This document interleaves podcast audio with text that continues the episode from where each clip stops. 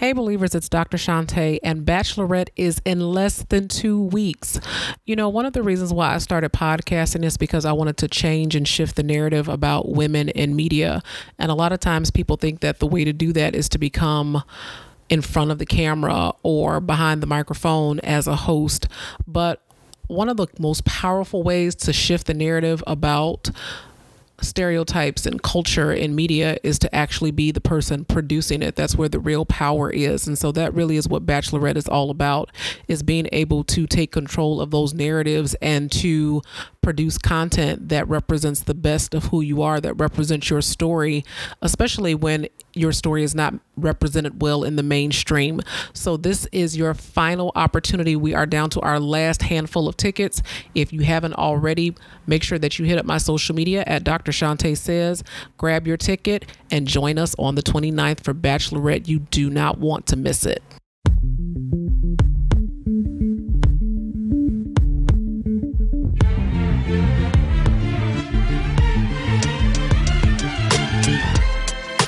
Hello, believers. It's Dr. Shantae, and welcome back to another episode of Believing Bigger. We have made it, we have done it. This is the Valley finale.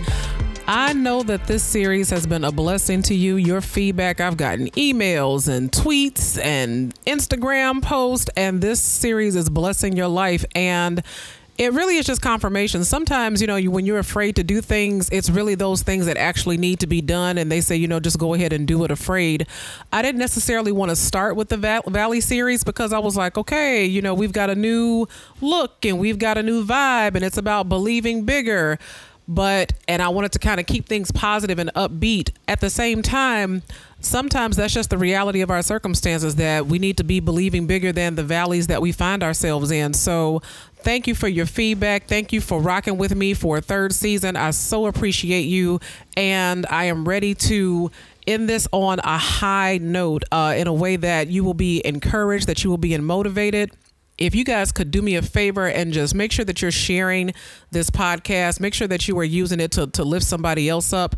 And if you can, if you want Believing Bigger to move up into the iTunes ranks, if you want more people to have the same blessing that you've been getting week after week, please make sure that you leave a review in iTunes. I would greatly appreciate you because it helps with the numbers, it helps with the analytics, so that it makes it easier for people to find me and hear the same things that you guys have been hearing for these past three seasons.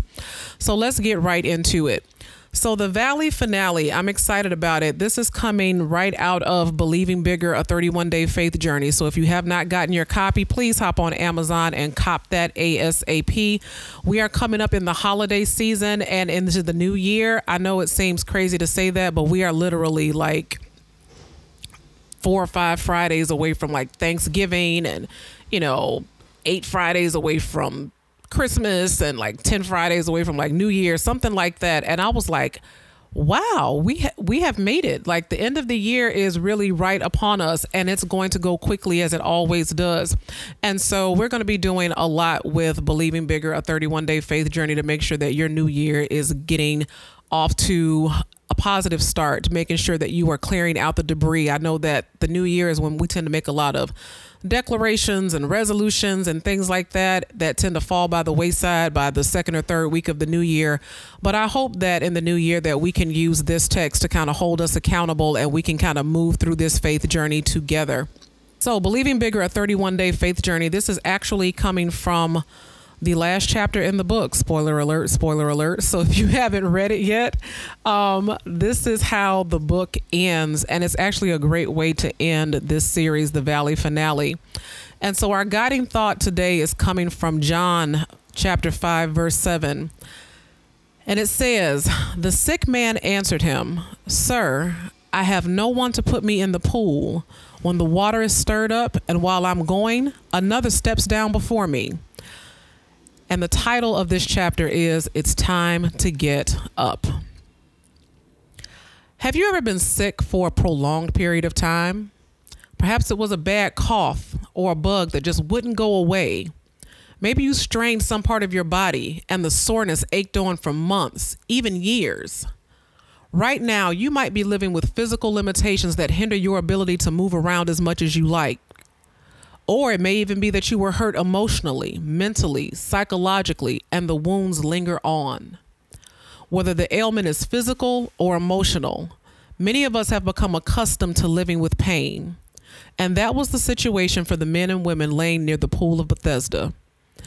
In John chapter 5, we encounter a scene of pain and desperation as a multitude of sick people lay next to the pool, each one of them either blind, paralyzed, or badly limping. The multitude lie there hurting and helpless, waiting for an opportunity to be healed. As Jesus passed by, one man stood out. This particular man had been crippled for 38 years. 38. Knowing his condition, Jesus asked the man, Do you want to get well? Instead of seizing the moment and answering with an emphatic, Yes, I absolutely do, the man started telling Jesus about his problems. The sick man answered him, Sir, I have no one to put me in the pool when the water is stirred up, and while I'm going, another steps down before me. Some of us, like this man, have been managing pain for so long that we don't recognize the he- opportunity for healing right in front of us. We don't hear Jesus asking, Do you want to get well? We have gotten so used to complaining, so used to bitterness, so used to disappointment that we become like the people at the pool of Bethesda blind, paralyzed, and badly limping. For 38 years, this man sat on the sidelines watching others get healed, receive breakthroughs, and walk away happy and whole. But he was so blinded by years of disappointment that he didn't even recognize that his healing had arrived. Jesus was standing right before him. At this point in your faith journey, you have to answer the questions Do I want to get well? Am I ready to be healed? When Jesus questioned the man, he got excuses in return. Maybe it was because healing meant that the man would have no more reasons, no more excuses not to live his life full out. Are you like that man? Is your pain keeping you from living full out? Are the years of built up disappointment and frustration and doubt holding you back?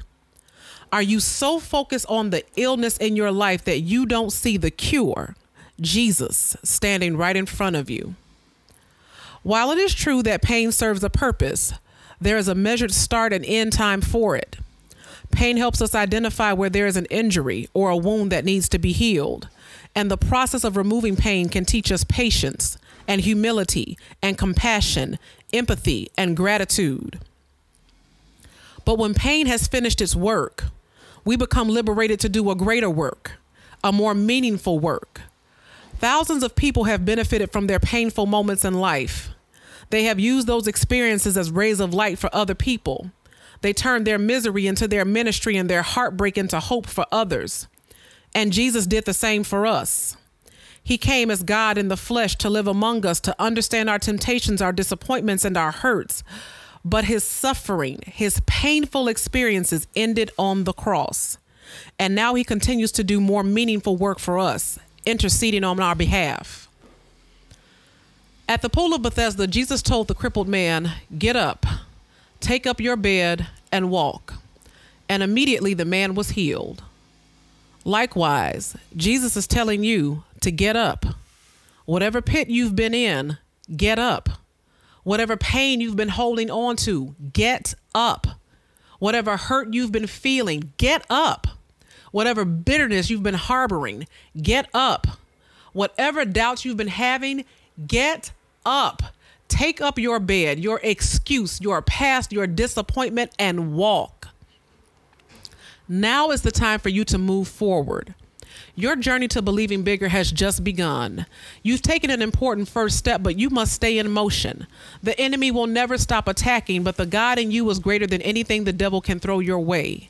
He is defeated and you are victorious. He is conquered, but you are a conqueror. He is a liar, but you know the truth, and the truth has made you free.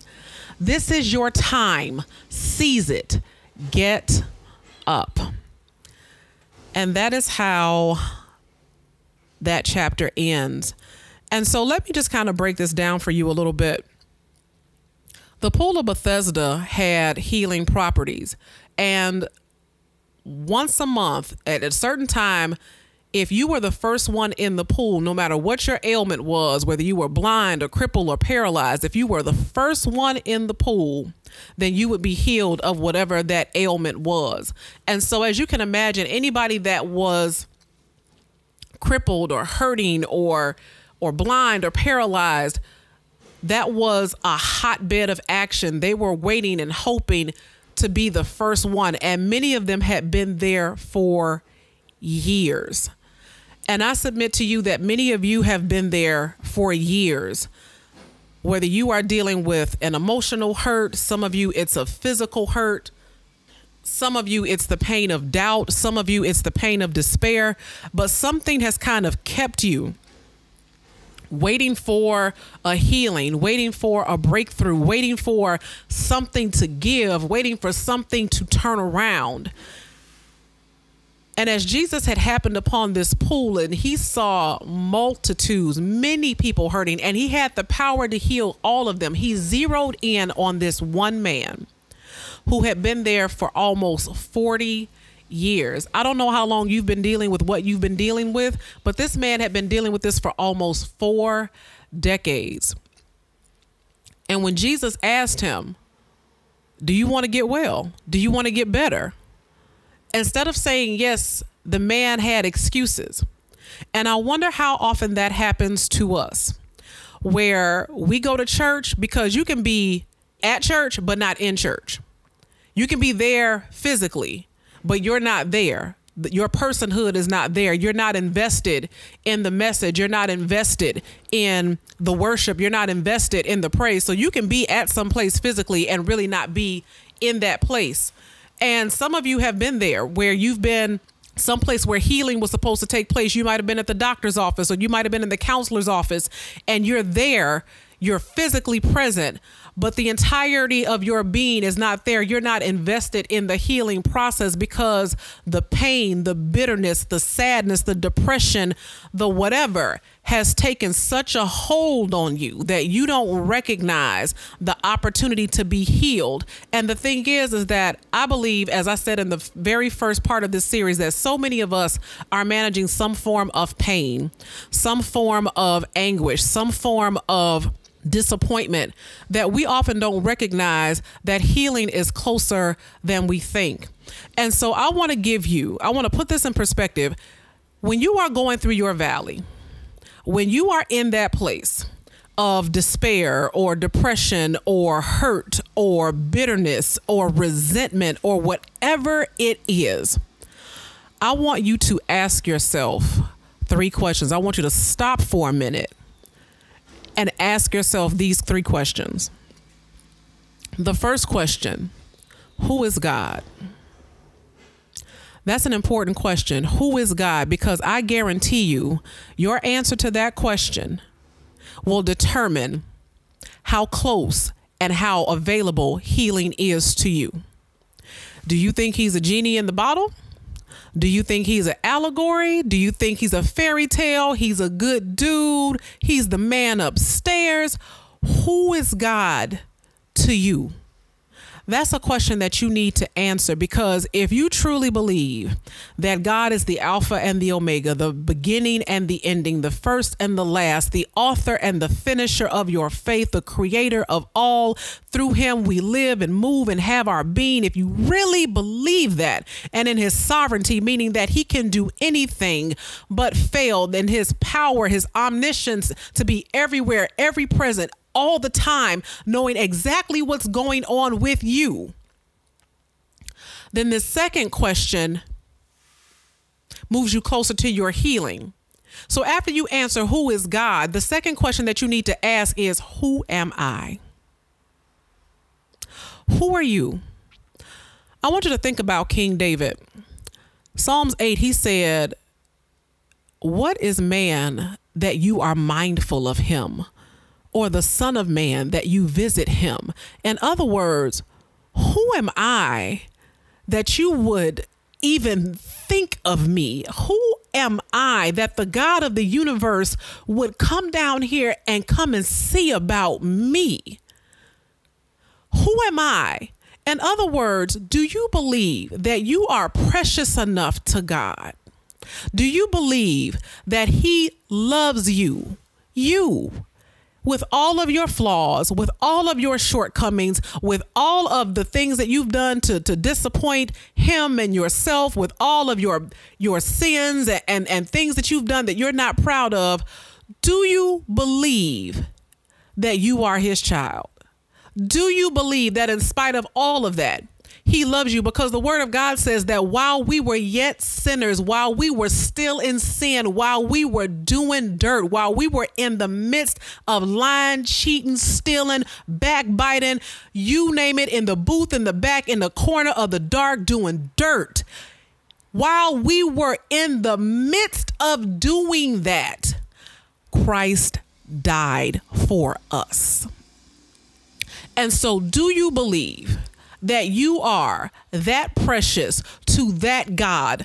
And if you believe that God is who the word says he is, and if you believe that you are who the word says you are, then the third question is what is his will for my life?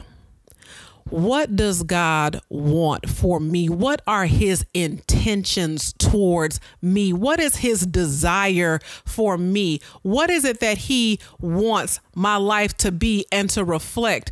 And the answer is found in Jeremiah 29, starting with the 11th verse. And it says, This is the Lord, for I know the plans I have for you, declares the Lord plans to prosper you and not to harm you, plans to give you a hope and a future.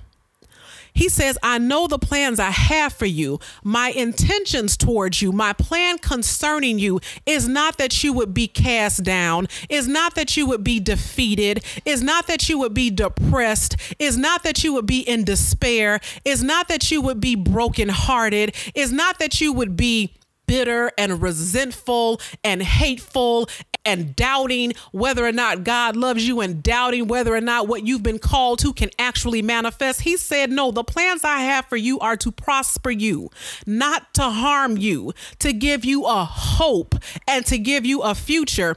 Verse 12, then you will call on me and come and pray to me, and I will listen to you. Your healing is closer than you think it is. He says, I have well intentions towards you. I want you to live a good life. I want you to prosper. I want you to be happy. I want you to be blessed. I want you to have joy. It may not mean that you have everything on your wish list, but I want you to know that you can still have joy despite the things materially that you have or do not have. This joy that we have does not come from the world. The joy that we have comes from Him. Verse 13, you will seek me and find me when you seek me with all of your heart. In other words, you will seek me and you will find me, not when you come complaining, not when you come weeping and a wailing, not when you come uh, having a pity party. Not when you, oh Lord, oh Lord, why me? Oh Lord, oh see, you know, not when you got the enemy in your ear saying, see if God really loved you, this wouldn't happen. If God really loved you, your husband would be acting right. If he really loved you, your wife would be acting right. If he really loved you, your kids would have it together. If he really loved you, you'd be able to overcome that struggle. If he really loved you, you'd be able to overcome that addiction. If he really loved you, you would have the money that you you thought you would have by now. If he really loved you, then everything that you thought you would accomplish by this age would already be accomplished. No, he said, You will seek me and you will find me when you seek me with all of your heart. In other words, you will find the Lord when you come with expectation,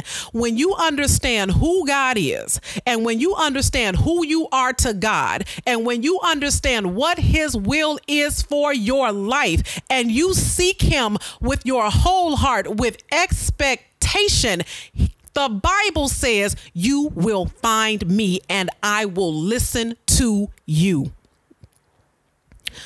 I said last week that it's not about your reaction, it's about your response. When you take that posture of worship, when you take that posture of expectation, when you take that posture of diligently seeking God, and when I say diligently, meaning like I know, just the same way you look for your keys when you like I I know they're around here somewhere.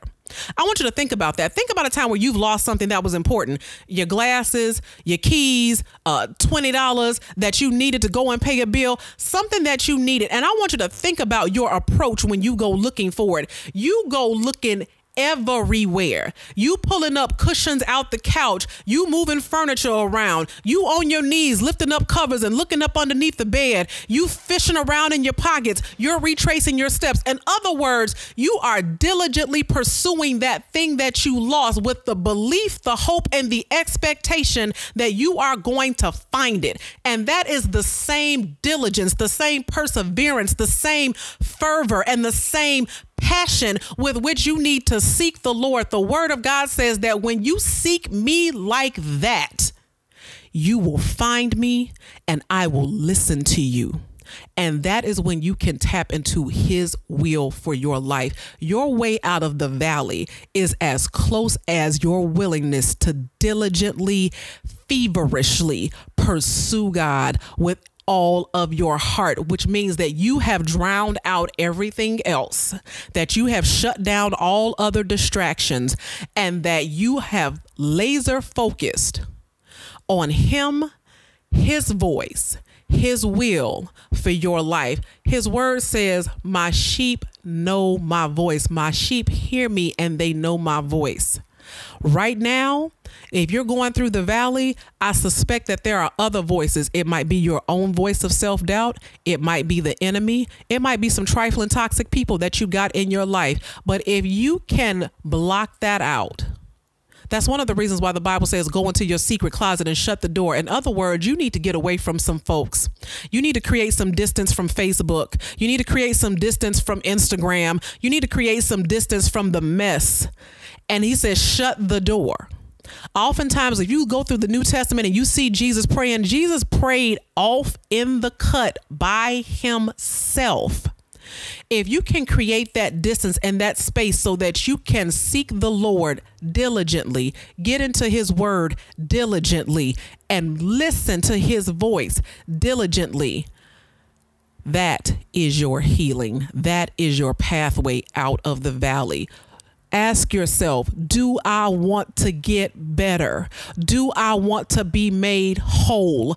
Do I want to have my joy restored? Do I want to have a testimony on my lips that I was down, but I was not out?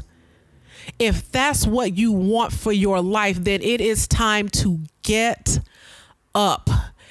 Get out of the pit of despair. Get out of that valley. And notice a valley, the only way up out of a valley is you have to go up the hill. So it doesn't mean that it's going to be an easy way, but it means that you're going to have to climb your way out because the valley is low, but the mountain is high. And so that means that you're going to have to make your way out of the valley one step, one level, one day, one prayer, one scripture at a time, day by day, diligently committed to getting up out of that place of depression and despair and moving to that mountaintop of joy and of peace. It doesn't mean it's going to be an easy climb, but all you have to do is, like the word says, take up your bed, take up your excuse, take up your bitterness, take up your resentment, and walk. You can do it, believers. I believe in you. I know that you can. Whew. So that is it. That is the Valley finale. I hope that it blessed you. It blessed me. Please do send me your comments, your takeaways, share this with somebody, hop on iTunes and and leave a review for the podcast to make it easier for people to find. I have thoroughly enjoyed this series and this time with you. Thank you guys so much. I will see you guys next week.